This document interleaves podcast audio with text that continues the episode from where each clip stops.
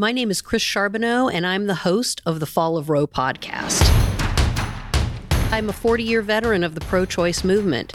I have been the CEO of Planned Parenthoods in seven different states and have decades of experience in the pro choice realm. This is an unapologetically pro choice podcast. We are going to talk about the disaster that is the unfolding dismantling of the Roe standard across the United States, creating 50 states worth of patchwork laws, the danger that that poses to anyone of reproductive age and all of us who love them. We need to figure out how we as a collective are going to get through this, change this situation, give ourselves some hope, and get back to sanity in this country. Hello, friends. Welcome to the Fall of Roe podcast. This is Chris Charbonneau, your host.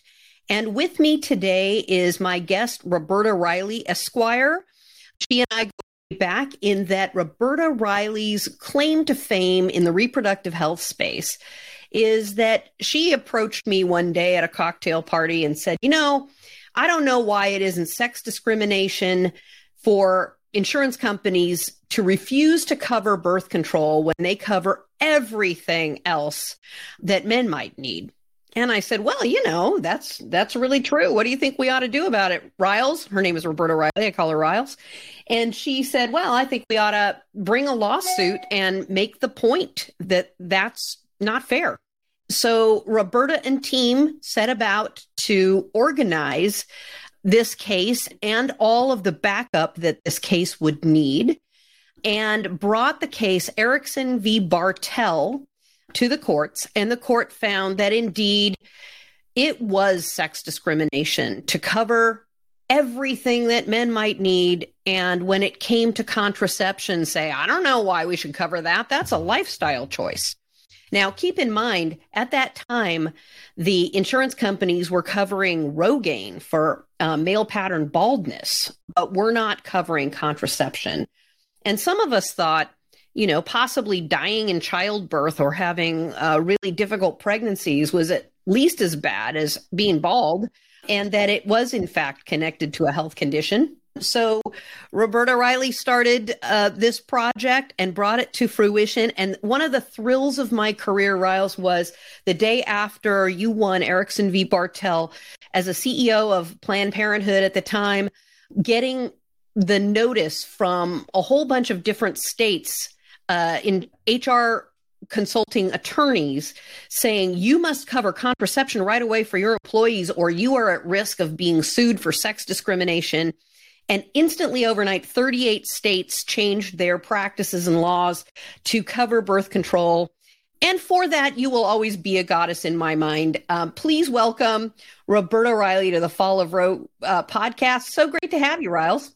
Thanks for having me, Chris. It's just delightful to be back. But I have to say, it really hurts too, because, you know, one of the very thing, the that very concept that women should have equal access to all the healthcare needs that they have. And birth control is, of course, one of our most profoundly important and essential healthcare needs. That is now being used against us by a majority of the Supreme Court. They're basically claiming that, geez, women are doing so well, they've come so far, they don't even need safe abortions anymore. And that hurts. It sucks. It hurts. It's wrong. It's just wrong because we still live in a world where women in this country still don't have complete good access to birth control and women around the world still are lacking birth control in huge numbers that they want to use. And even if, if everybody had access to birth control there are still birth control failures because birth control is not 100% and you know there will always be a need for uh, intervention in pregnancies that are planned that go horribly wrong.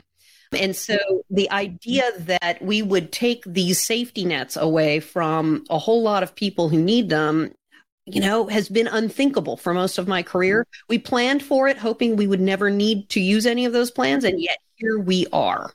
And have you been shocked at how that's rolled out, that sort of the gleeful craziness of the last couple of weeks since the leaked uh, Supreme Court potential majority opinion? Have you been shocked about that? Well, I'm not shocked that this new majority has reached this conclusion That does not surprise me because the right has been building up for this and the Republican Party has been promising this for so long. So that part didn't surprise me.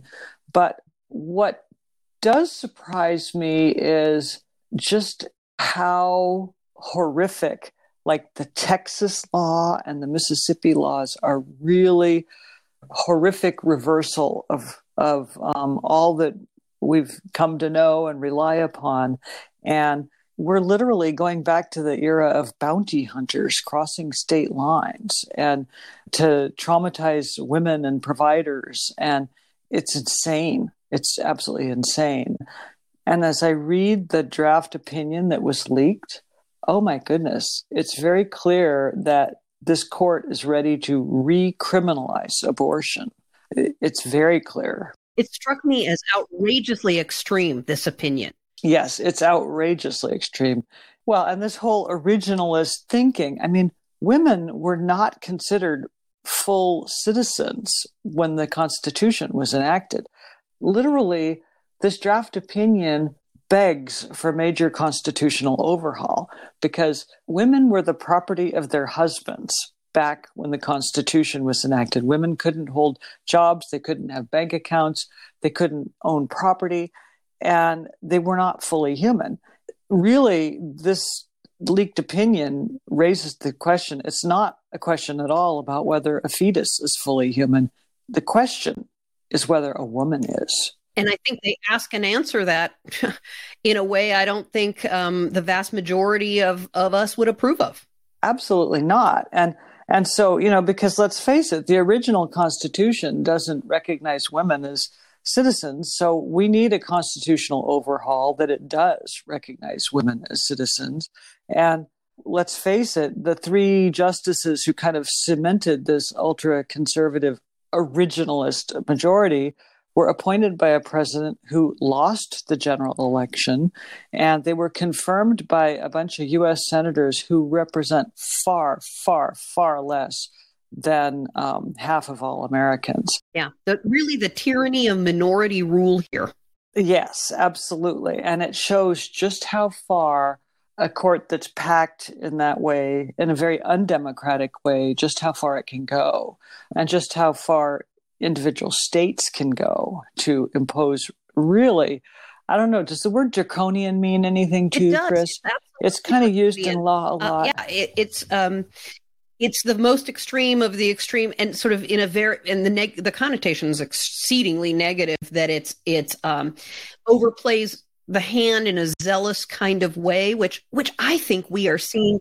We're seeing ways that shock me.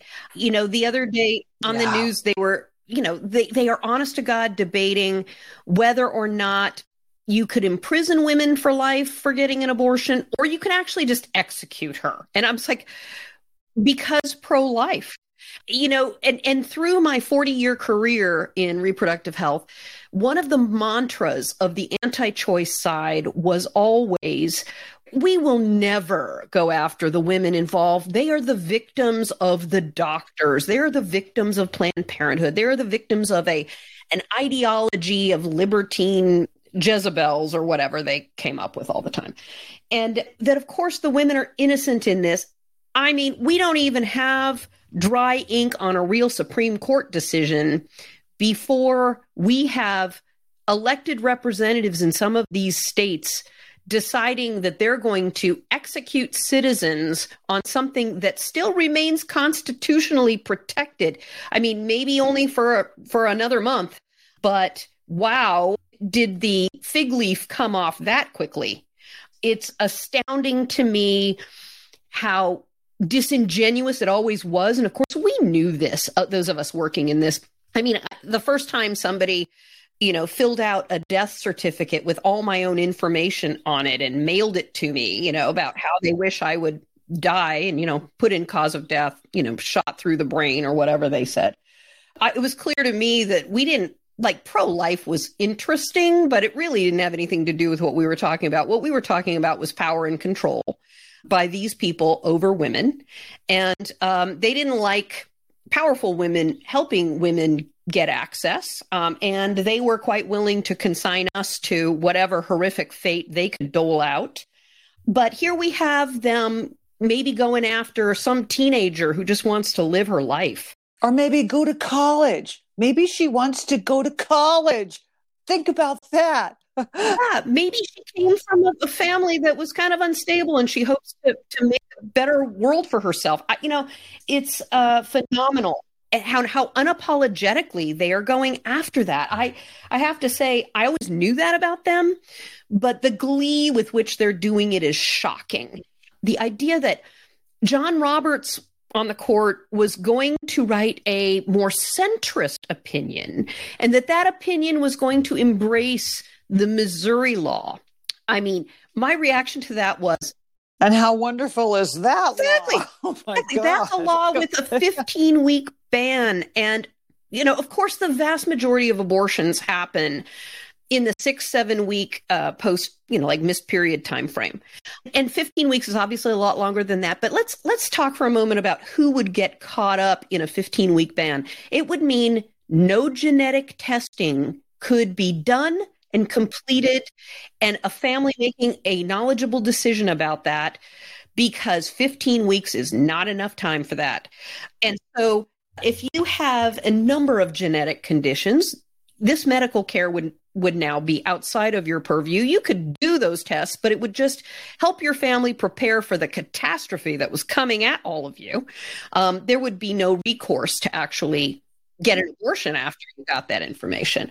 And that is the opinion that they thought would be the soft middle. it's like, oh, yeah. Mm-hmm. It's it's insane. I mean, it's absolutely insane. But it also, you know, the first thing my legal mind goes to when I think about the extremeness of this is I think about South Africa under apartheid you know, there you had a bunch of idiots who were so threatened by the idea of black people who were in the majority, vast majority. They were so threatened by the idea of black people having the right to hold jobs or go to school or vote. did I did I say vote? They were so threatened by that idea that they enacted all these crazy apartheid laws that got worse and worse and worse over the years. And it got to the point where there's zealousness in, you know, protecting against this perceived threat of Black people having agency as citizens. Okay. They were so threatened by that that it got to the point where they were torturing people in huge numbers. They were imprisoning people and killing people and disappearing people in huge numbers. They were committing horrible, horrible human rights atrocities regularly and systematically. And it even got to the point where they were splitting apart interracial couples. They would do this hair test. In back in my day, I would have flunked the hair test because they used a pencil to see if it would fall out of your hair. And if it fell out of your hair, then you're a white person. But if it stayed in your hair, then you're a black person because you have frizzy hair.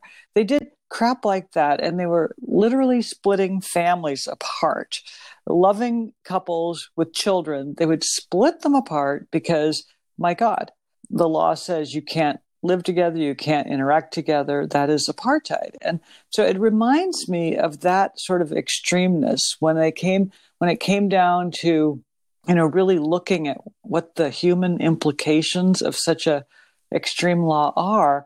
It was insane.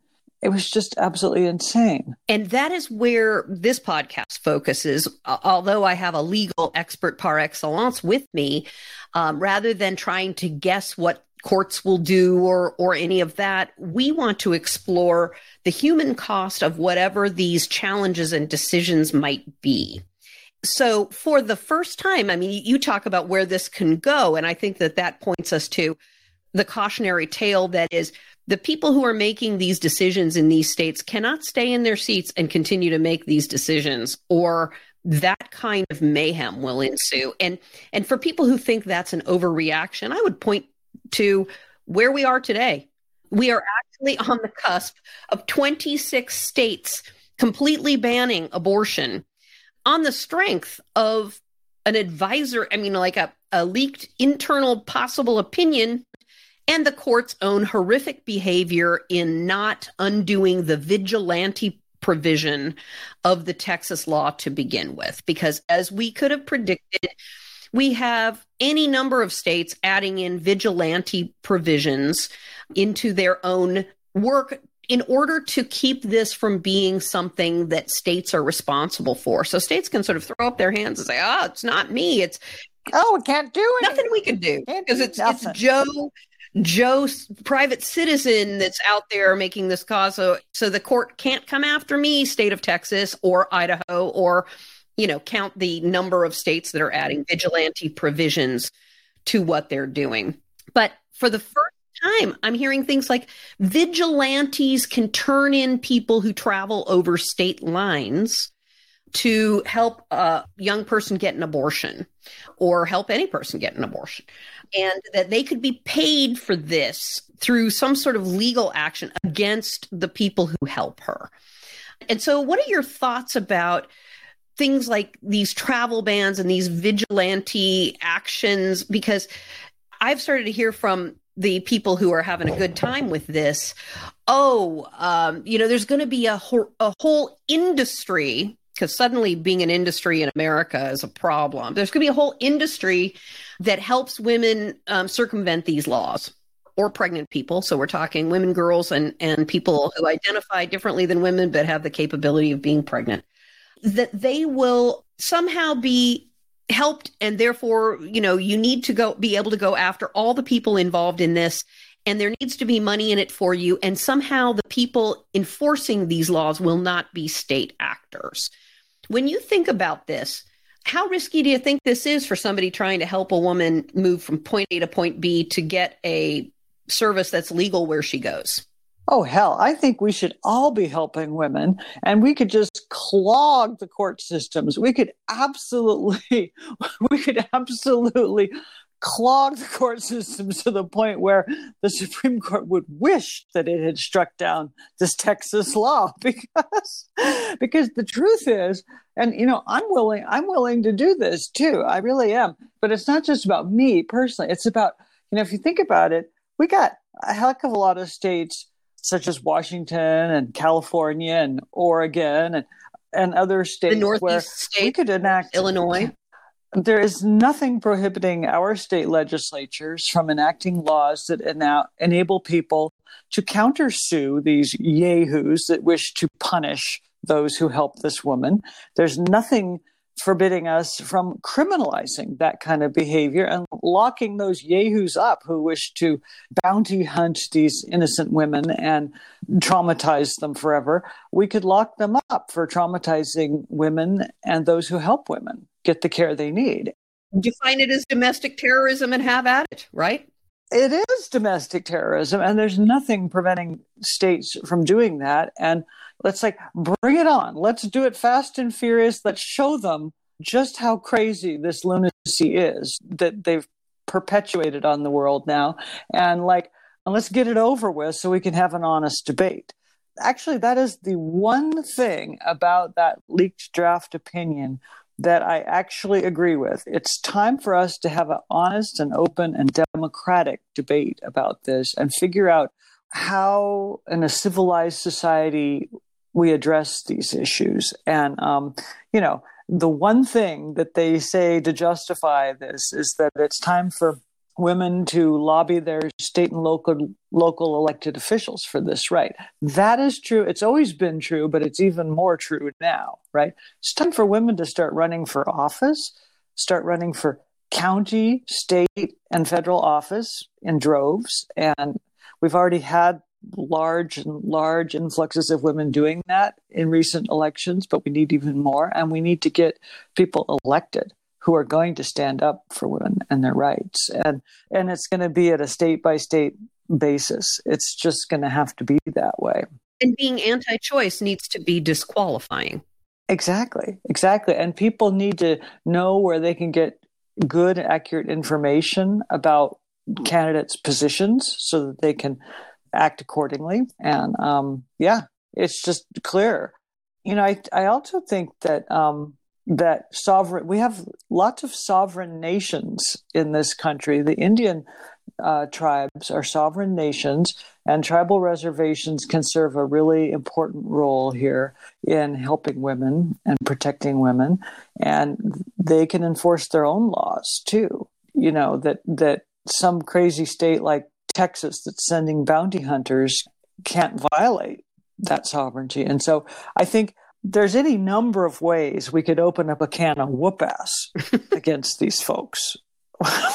whoop ass on order is what I have to say about that. Definitely whoop ass oh, on order. Open I, up a big can of whoop ass. In, in my role as as the chair uh, in Planned Parenthood of the Post Roe Task Force, along with my colleague Linda Williams from San Jose, back when John McCain was running for office and we were afraid that we get this result some years earlier, we took a look at things like Native American reservations. And there were some reasons why that was complex in that we have never been great as white people at honoring treaties. And there was always concern. Really? Yeah. Yeah. You know, we can admit it.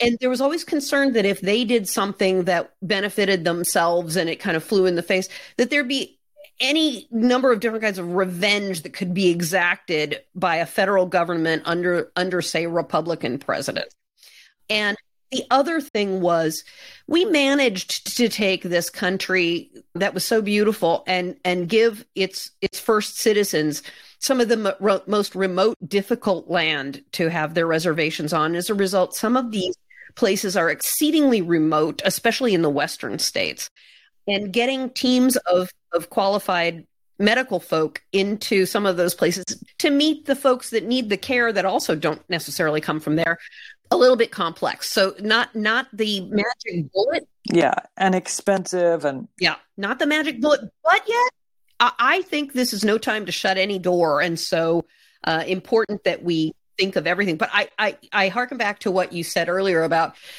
you know, can you imagine if we have half a million women traveling a year out of these states that are difficult and crossing a state line or crossing multiple state lines. Like, seriously, how would you even manage such a thing? Like, I've done a lot of cross country driving, and when you go from state A to state B, there's a lovely sign that says the governor wishes you well as you come into the peach state or whatever.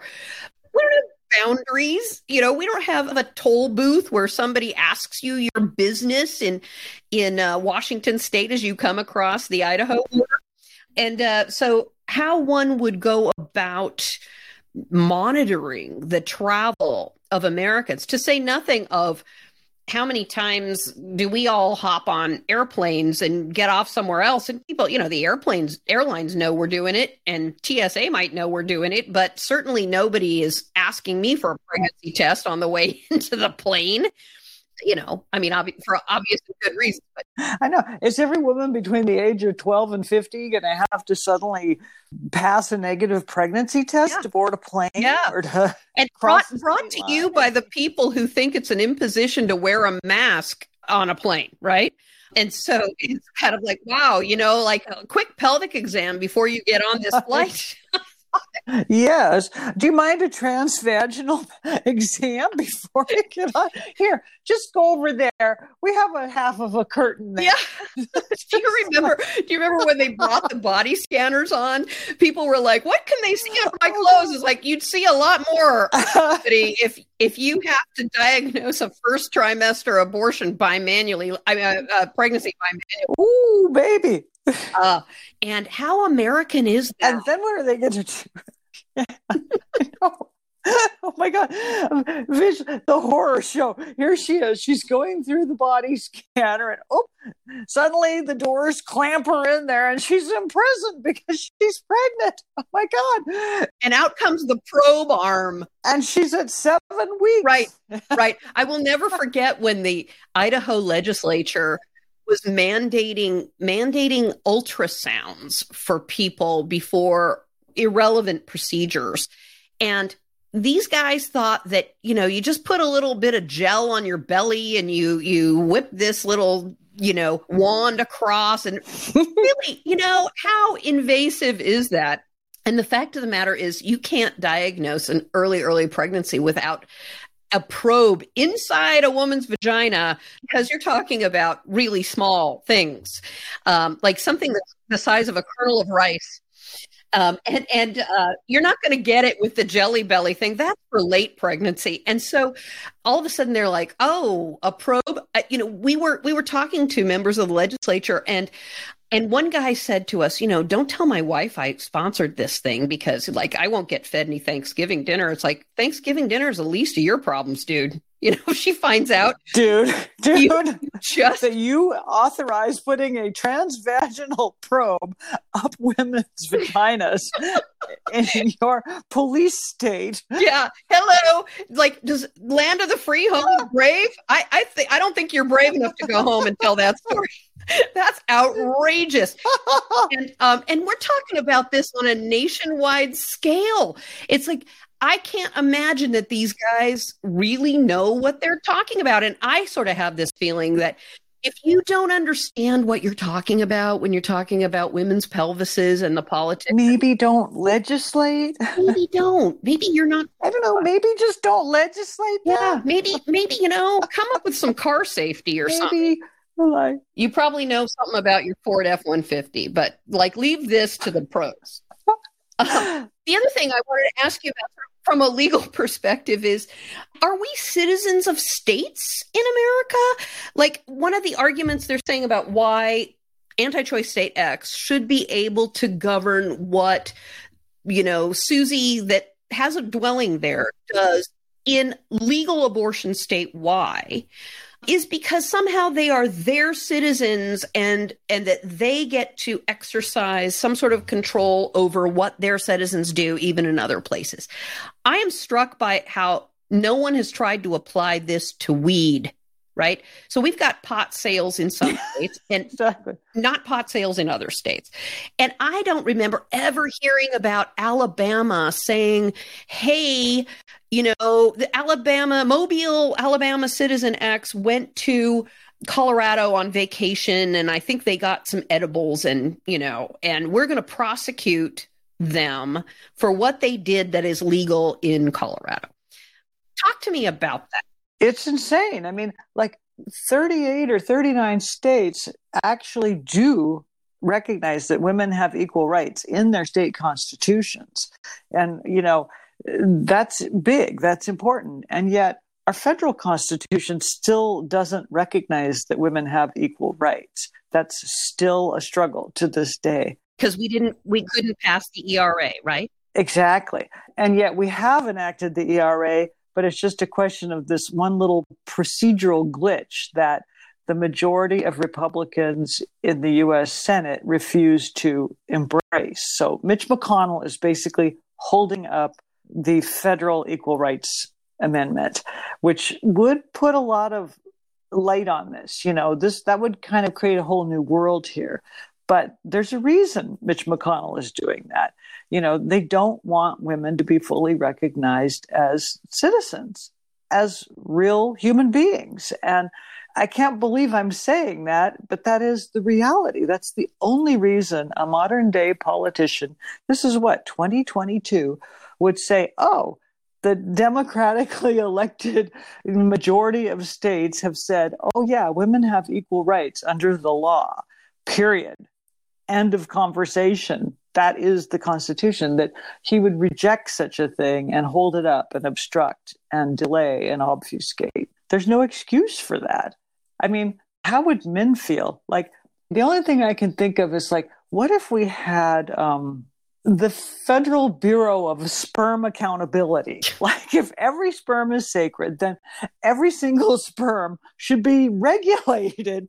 And and really at the at the point source, mm-hmm, right? Mm-hmm. so like why wouldn't we regulate every single sperm where it ends up, how it's used, and if it's used responsibly? Well, because geez, men are the citizens, but they haven't been regulated in that way. And and really that's what we're talking about here. If we're on the brink of doing transvaginal ultrasounds on women before they can board a plane or cross a state line, then we need a Federal Bureau of Sperm Accountability too. Right.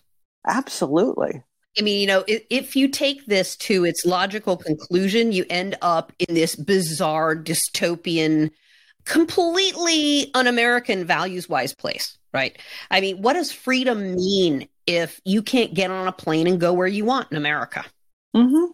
What, what does freedom mean if you can't get in your car and do a cross country tour without showing papers or doing all that? Now, I am aware that uh, I speak from a point of white privilege, and there have been a lot of people in this country that have had to show papers in various circumstances inside the United States. And I would like to point out that that's inappropriate and un American also. I went birding with two Asian men in Texas one time, and the the border patrol people just looked into the car and waved us on, like we clearly weren't the people being targeted. You know, if my name had been Gonzalez and I wasn't a blonde person, then would I have had to prove something about that? So it's it's not unheard of in the United States for this kind of outrage to be perpetrated. But you're talking about doing it on a scale across the entire United States in ways that have never, I mean, once you're on a plane, the idea is you're kind of on that plane or you're in line for that plane. I, you know, I mean, they can check my bag to make sure I don't have weaponry, but nobody's going to tell me I can't get on the plane because of who I am or what I plan to do when I get off the plane. Yeah. There's like a no fly list for women of reproductive age. Oh, sorry.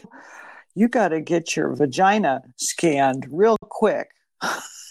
right. It's, it's crazy. Because we're afraid you're going to do something legal when you get off.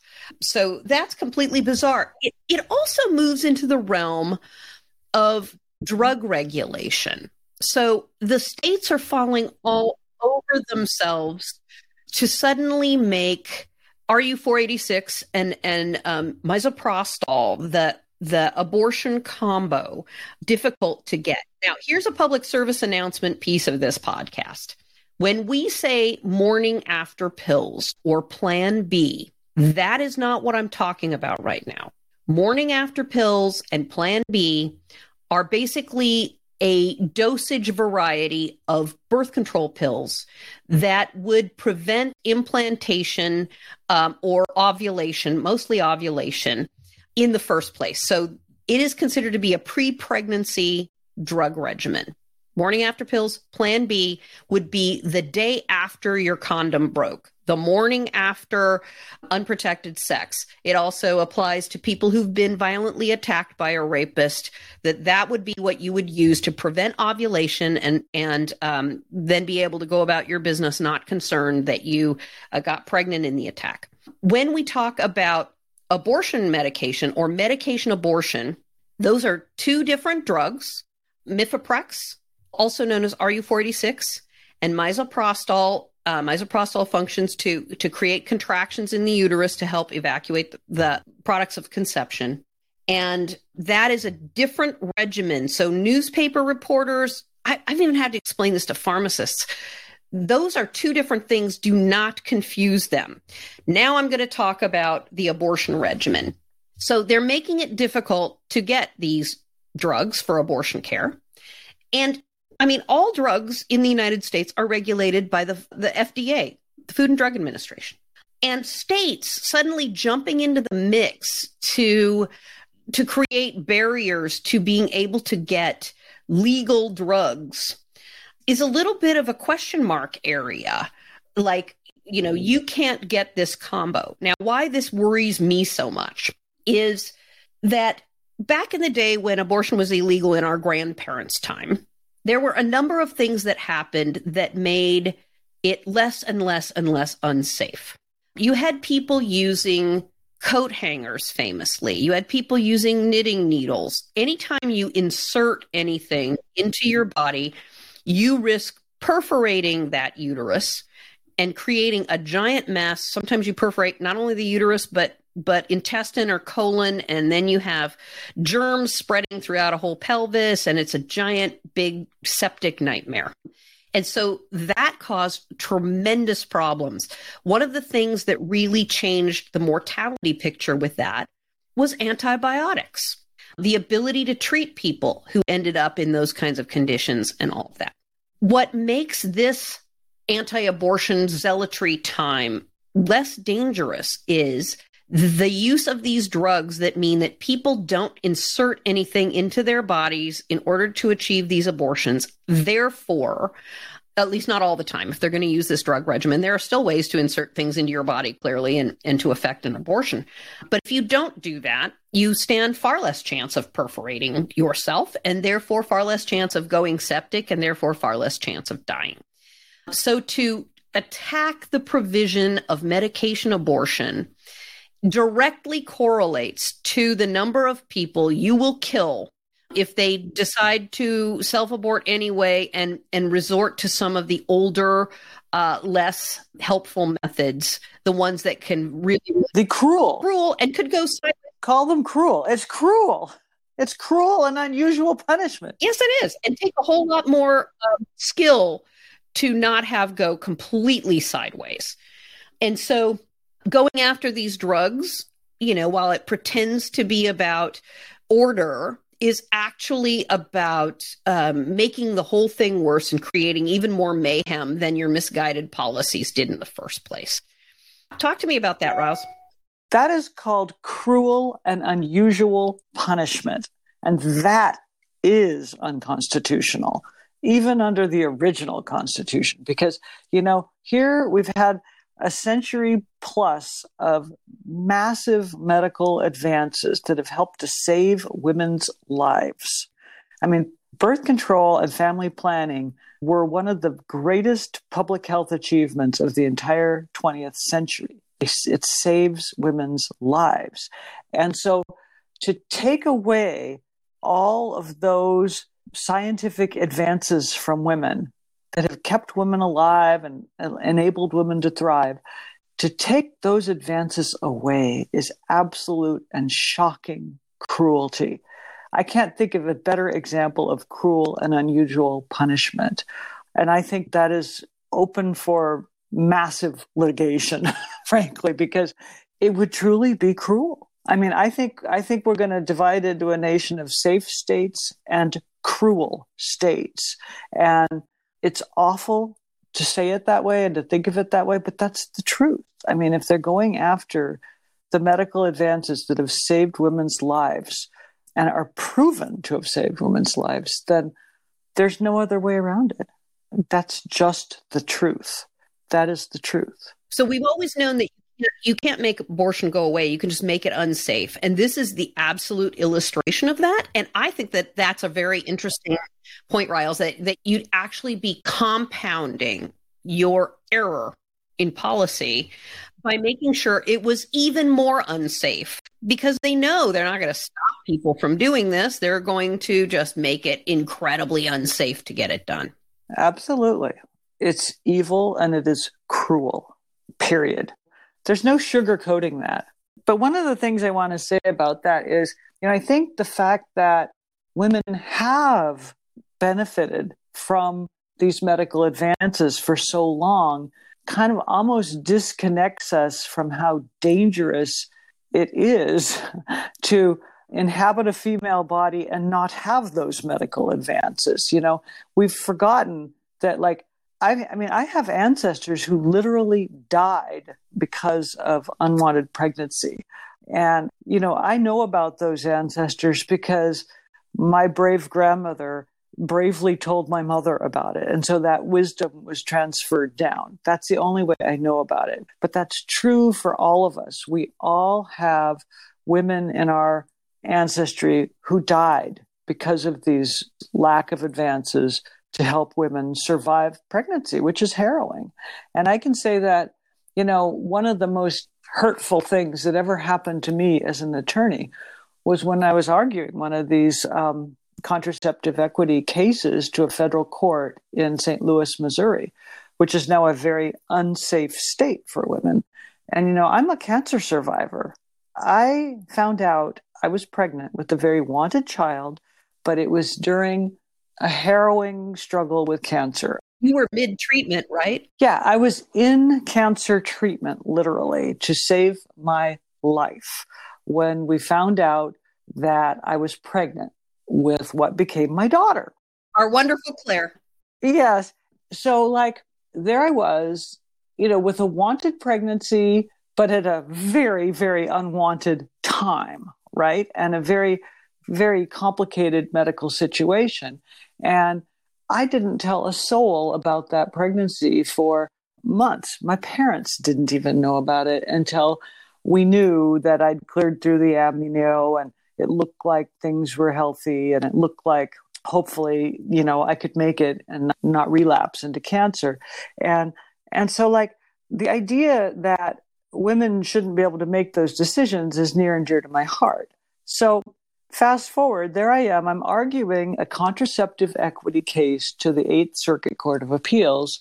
And um, I'm making the strong case that contraception and family planning are essential to women's health. And without contraception, the average woman's going to get pregnant 12 to 15 times in her life. And when a judge on the Eighth Circuit, Pasco Bowman, he just blew past me and he said, Oh, this is an oral argument in a federal court. He says, Huh, all the women I know just love being pregnant. All the women I know just love being pregnant. And I felt so insulted and so deeply hurt by that. But it shows you the mindset of who the Republicans have put on the federal courts, that he couldn't grasp the fact that maybe a woman wouldn't want to become pregnant 12 to 15 times in her life. Maybe she'd want to have a little agency and control and say over whether she gets pregnant 12 to 15 times in her life. But no, that was what his answer was. No, they just love it because that's that's his idea of how romantic it is to be in your traditional role. And, you know, I'm sure he doesn't know anybody, Riles, that was going through cancer treatment when they found out that a pregnancy that they dearly wanted was happening and and that you had to probably be calculating every minute of every day whether you could save your life in this process. Exactly. And it was very, very nerve wracking. You know, every minute of that pregnancy was nerve wracking. And then in the aftermath, not knowing if it would relapse, and here I am, the mother of a young child, you know, will I live to see this child? To take care of her. Yeah, exactly. And so, but that's what we're talking about. And I think that, I think that the fact that we as women have come to so appreciate these benefits that we've had. We're doing so much better than our ancestors were. It makes it hard to connect it back to the fact that this is so vital and so central to our health. But it is. This is absolutely central to women's health. You know, imagine that you had realized that you were pregnant uh, with Claire and you also had cancer and you were also in treatment for it and you were terrified probably of what that would mean to the fetus, et cetera in a state where abortion was not actually an option and that you would have to make a call early and um, less informed to move yourself out of that state in case you needed to take advantage of an abortion later in order to save your life. You might have had to decide early to have an abortion in a pregnancy that actually ended up being able to be saved because of anti-abortion policy. Exactly. And and like I had no idea that I could survive cancer at the time I gave birth. I had no idea. I felt in my heart of hearts I wanted to be optimistic and go for it, but damn it, that was my decision. That was my risk. And if had I had to move thousands of miles away to another state, I would have probably lost my job. I would have, you know, lost my health benefits. Health benefits don't just travel, you know, and I would have lost this wonderful cancer doctor who, you know, helped to save my life. I would have lost all that as a cancer patient, you know. I wouldn't, have, I mean, it would have just been an, a bloody mess. It would have been awful. It would have been cruel and unusual punishment. It would have been cruel. Also, somebody who could wanted to run for office on the backs of the suffering of women could make the point that they were so Christian and pro life. I mean, the hypocrisy of this screams off the page. Talk to me about a surplus or a, a, a dearth of domestic infants for adoption. In the opinion, Amy Coney Barrett apparently uh, weighed in with uh, Justice Alito to talk about how there just weren't enough a supply of domestic infants for adoption and that that was caused by the fact that people could get abortions in the United States. So it's a supply and demand problem, evidently. And I think we all know that we're talking about white infants, right? Um, for adoption. Mm-hmm. And we're also talking about infants for adoption because today in the United States, there are 450,000 children in the foster care system that could benefit from the excellent parenting that I'm sure a lot of uh, adoptive parents could provide. But the idea that in a society sort of so focused on acquisition, maybe those folks couldn't get the infant that they wanted means that somehow other women have an obligation to give their pregnancies up and hand them off to other folk so that those people can check their parenting box. I was absolutely floored when I read that quote. What's your reaction? It's the handmaid's tale. I mean, so we are forced. What are they going to do?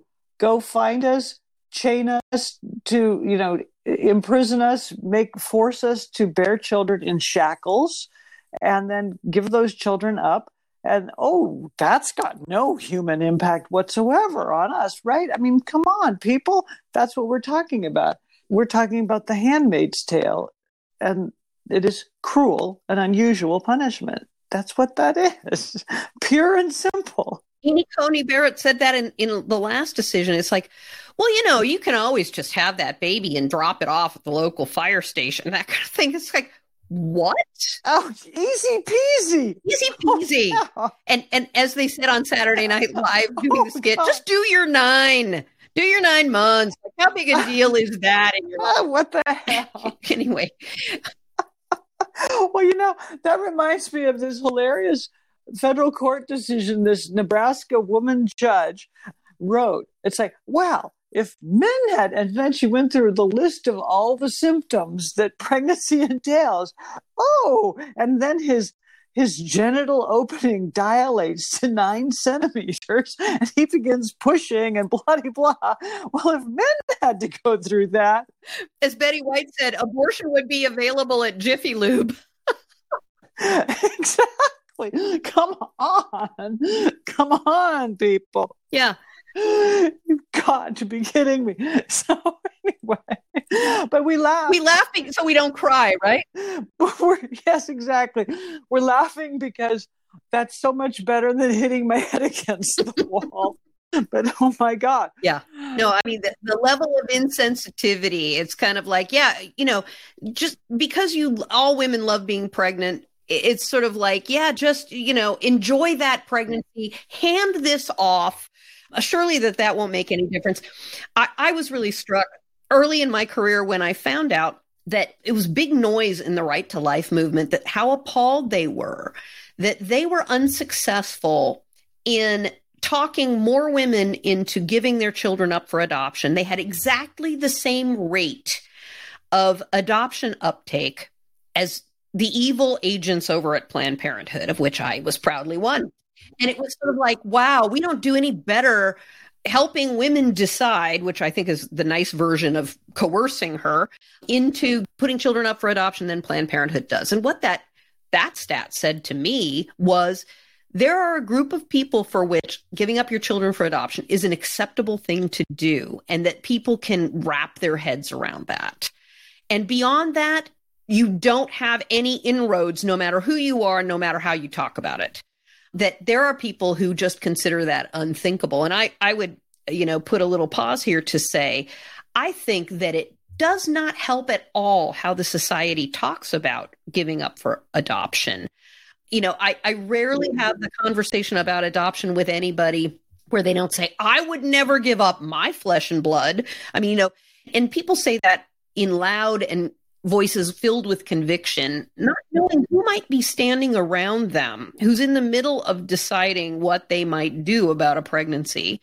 And that there was somebody who for whom it might be something they could contemplate to give a pregnancy up for adoption uh, when once the child was born that maybe they had just shut the door on that by being so judgmental and so insistent about it So I would posit that as a culture, we don't really accept giving children up for adoption. We don't help women get there. We don't, you know, there are of course people who, you know, will will pay for care and and things like that, but psychologically, it's not considered an appropriate thing to do in all but certain circumstances and I really have found that the people who choose to do it are have have a certain kind of conviction about doing that, but it is not without its cost for those folks. Like you never stop wondering whether that was the right decision and whether you can connect back with your child at some point in their lives and and all of that. It it is something that travels with people through their whole lives. And now, especially with DNA and a lot of things, there's no secret about this anymore. At some point, you know, someone will find you. Um, so it's interesting that that the Amy Coney Barretts of the world are so facile with their ideas about this.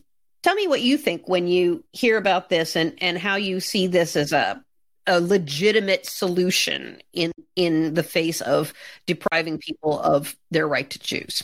Well, I mean, obviously if somebody chooses to proceed with a pregnancy and wishes to give the child up for adoption, great.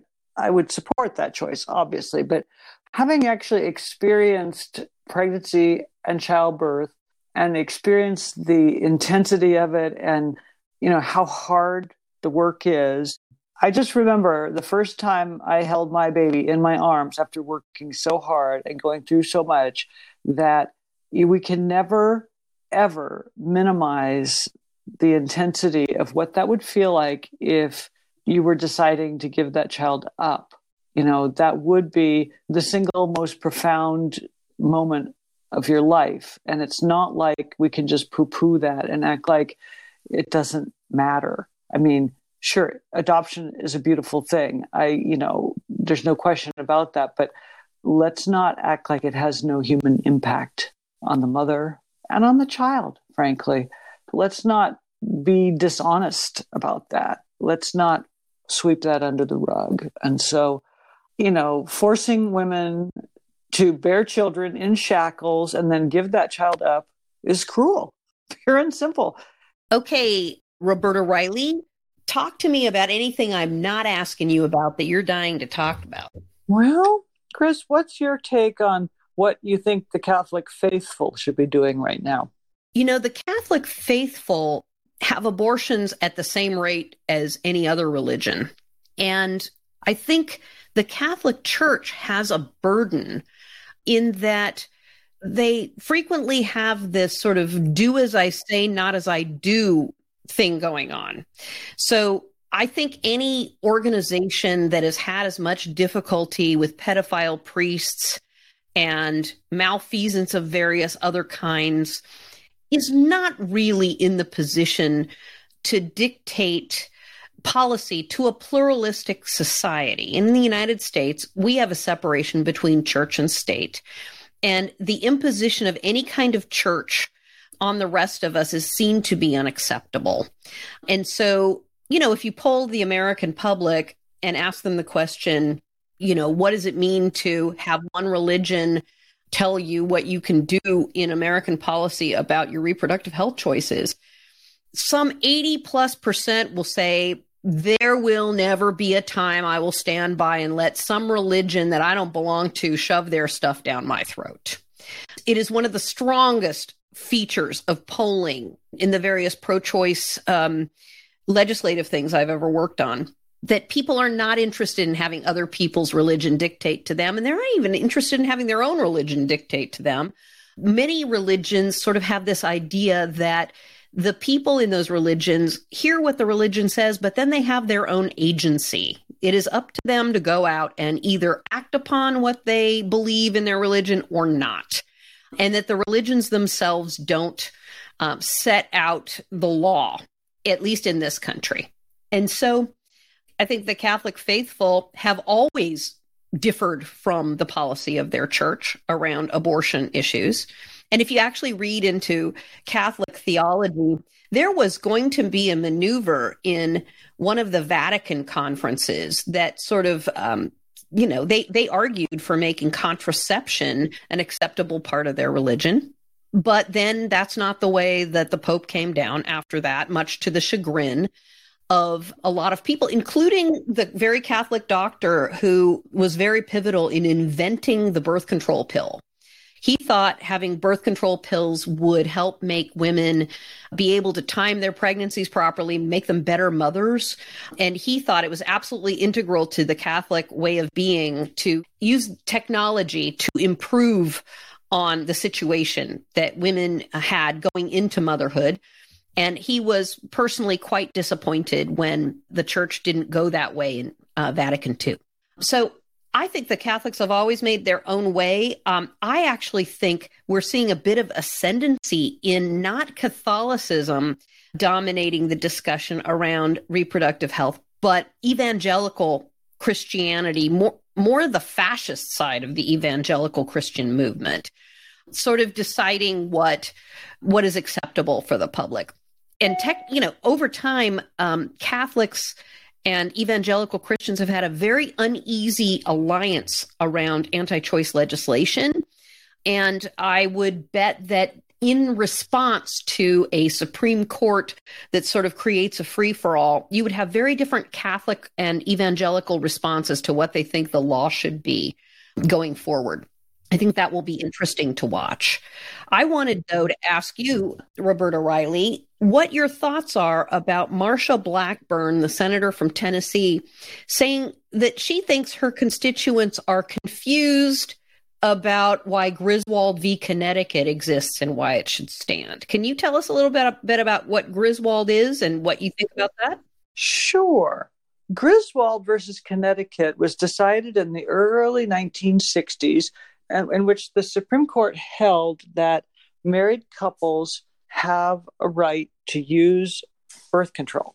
And it's a privacy right that's protected in the 14th Amendment It's just a basic, you know, right.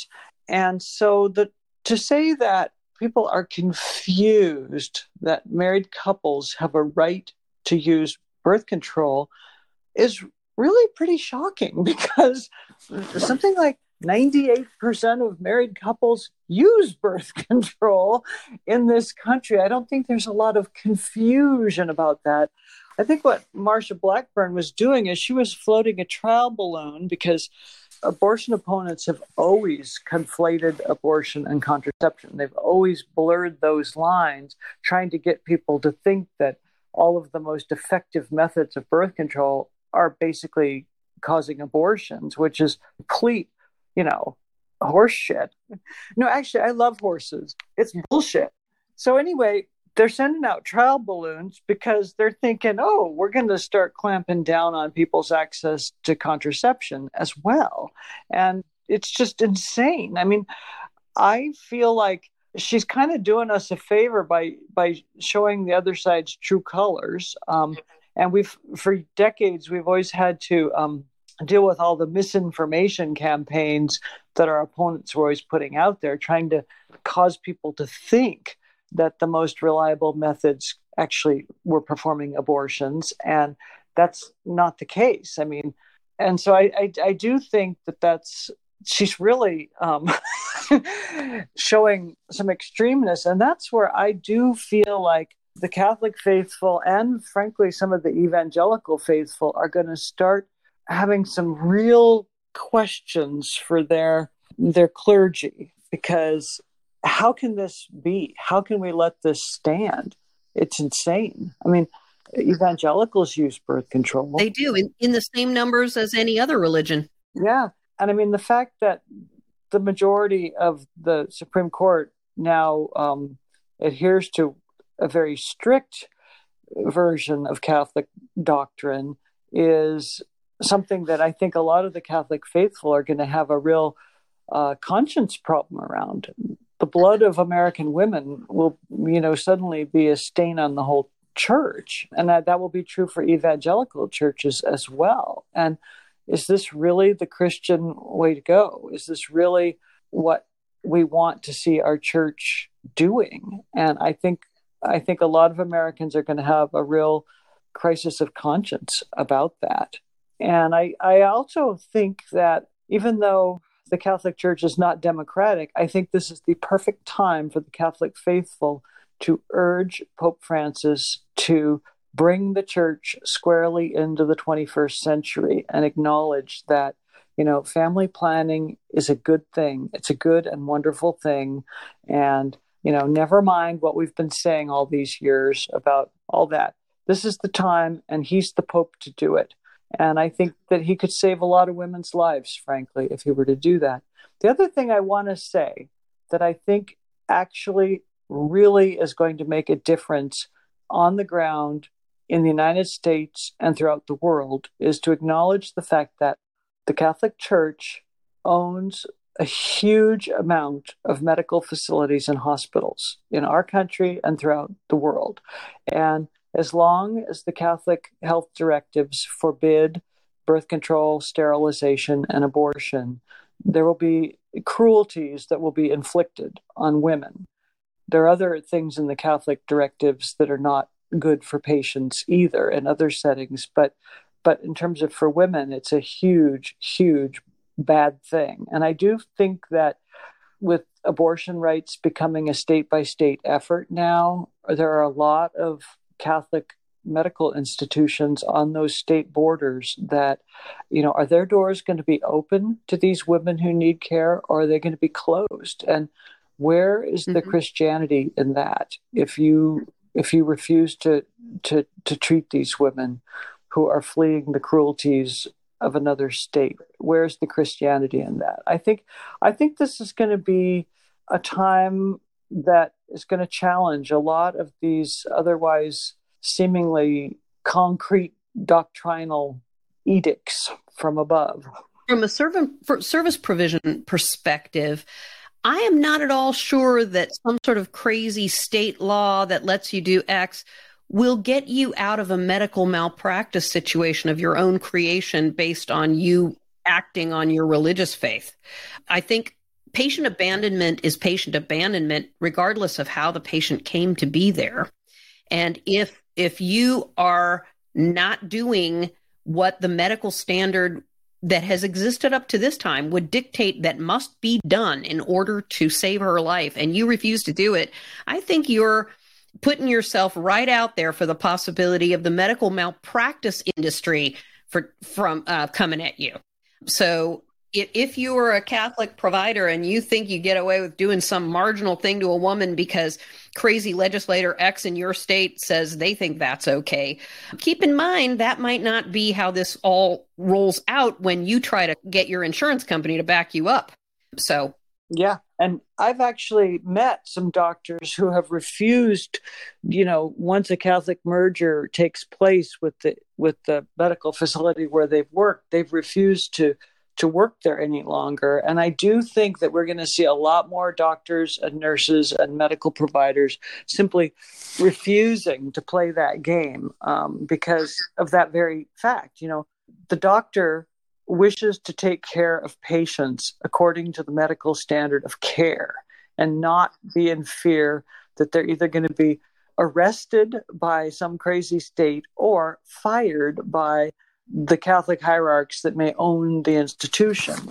And you shouldn't have to worry about harming your own patient for the sake of appeasing those extremists. Well, and, and, will that Catholic institution actually back up these physicians who actually act on the Catholic directives if it actually harms someone. I mean, I know of a number of cases where the patient was allowed to bleed and bleed and bleed until the fetus could be determined to have have died in utero without any assistance and then they swoop in and act and then when the medical malpractice people show up about how much they put the woman at risk the Catholic uh, system says, well, that was up to that doctor. We didn't tell him what to do. So, like, both laying out the bad policy upon which people are acting and then refusing to have the backs of their providers. I wouldn't blame any provider who refused to work for an entity like that. Yeah, and I, I do think that we're we will see more doctors and nurses refusing to do that because it's it's just criminal. It's absolutely criminal. And I remember, God, one of the most traumatic stories. It haunts me to this day. It was back in my early days at Planned Parenthood, a nurse practitioner called me. She was in tears about the fact that she had just helped a woman who had been brutally raped in Tacoma, Washington, and left for dead on the side of the road. Somebody found her and drove her to the nearest emergency room, which happened to be in a Catholic owned hospital.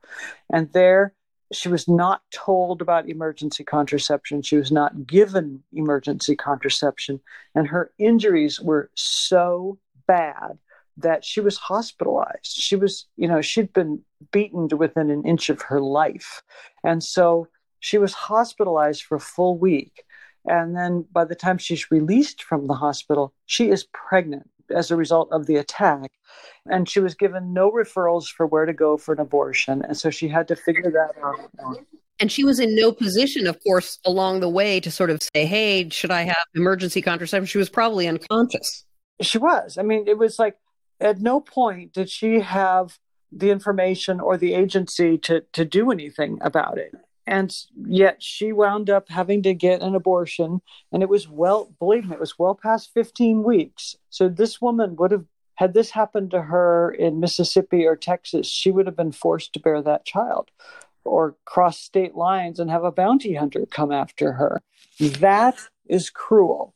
But it's it's especially cruel that the doctors and nurses in that Catholic owned hospital were not allowed to meet the medical standard of care and give her the simple drug she needed that would have prevented that pregnancy in the first place.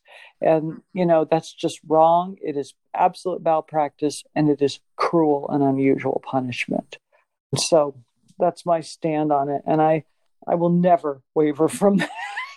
to like i'm with you sister I, and, and i think that uh, that uh, anyone who thinks that they should be protected while they're being cruel to somebody in seeking medical care while they're violating the medical standard of excellence in care needs not to assume that the system will applaud them for this and if you end up losing your license because you're a mal- medical malpractitioner, then that will be up to you. I think I think that this is where we separate the men from the boys and the women from the girls.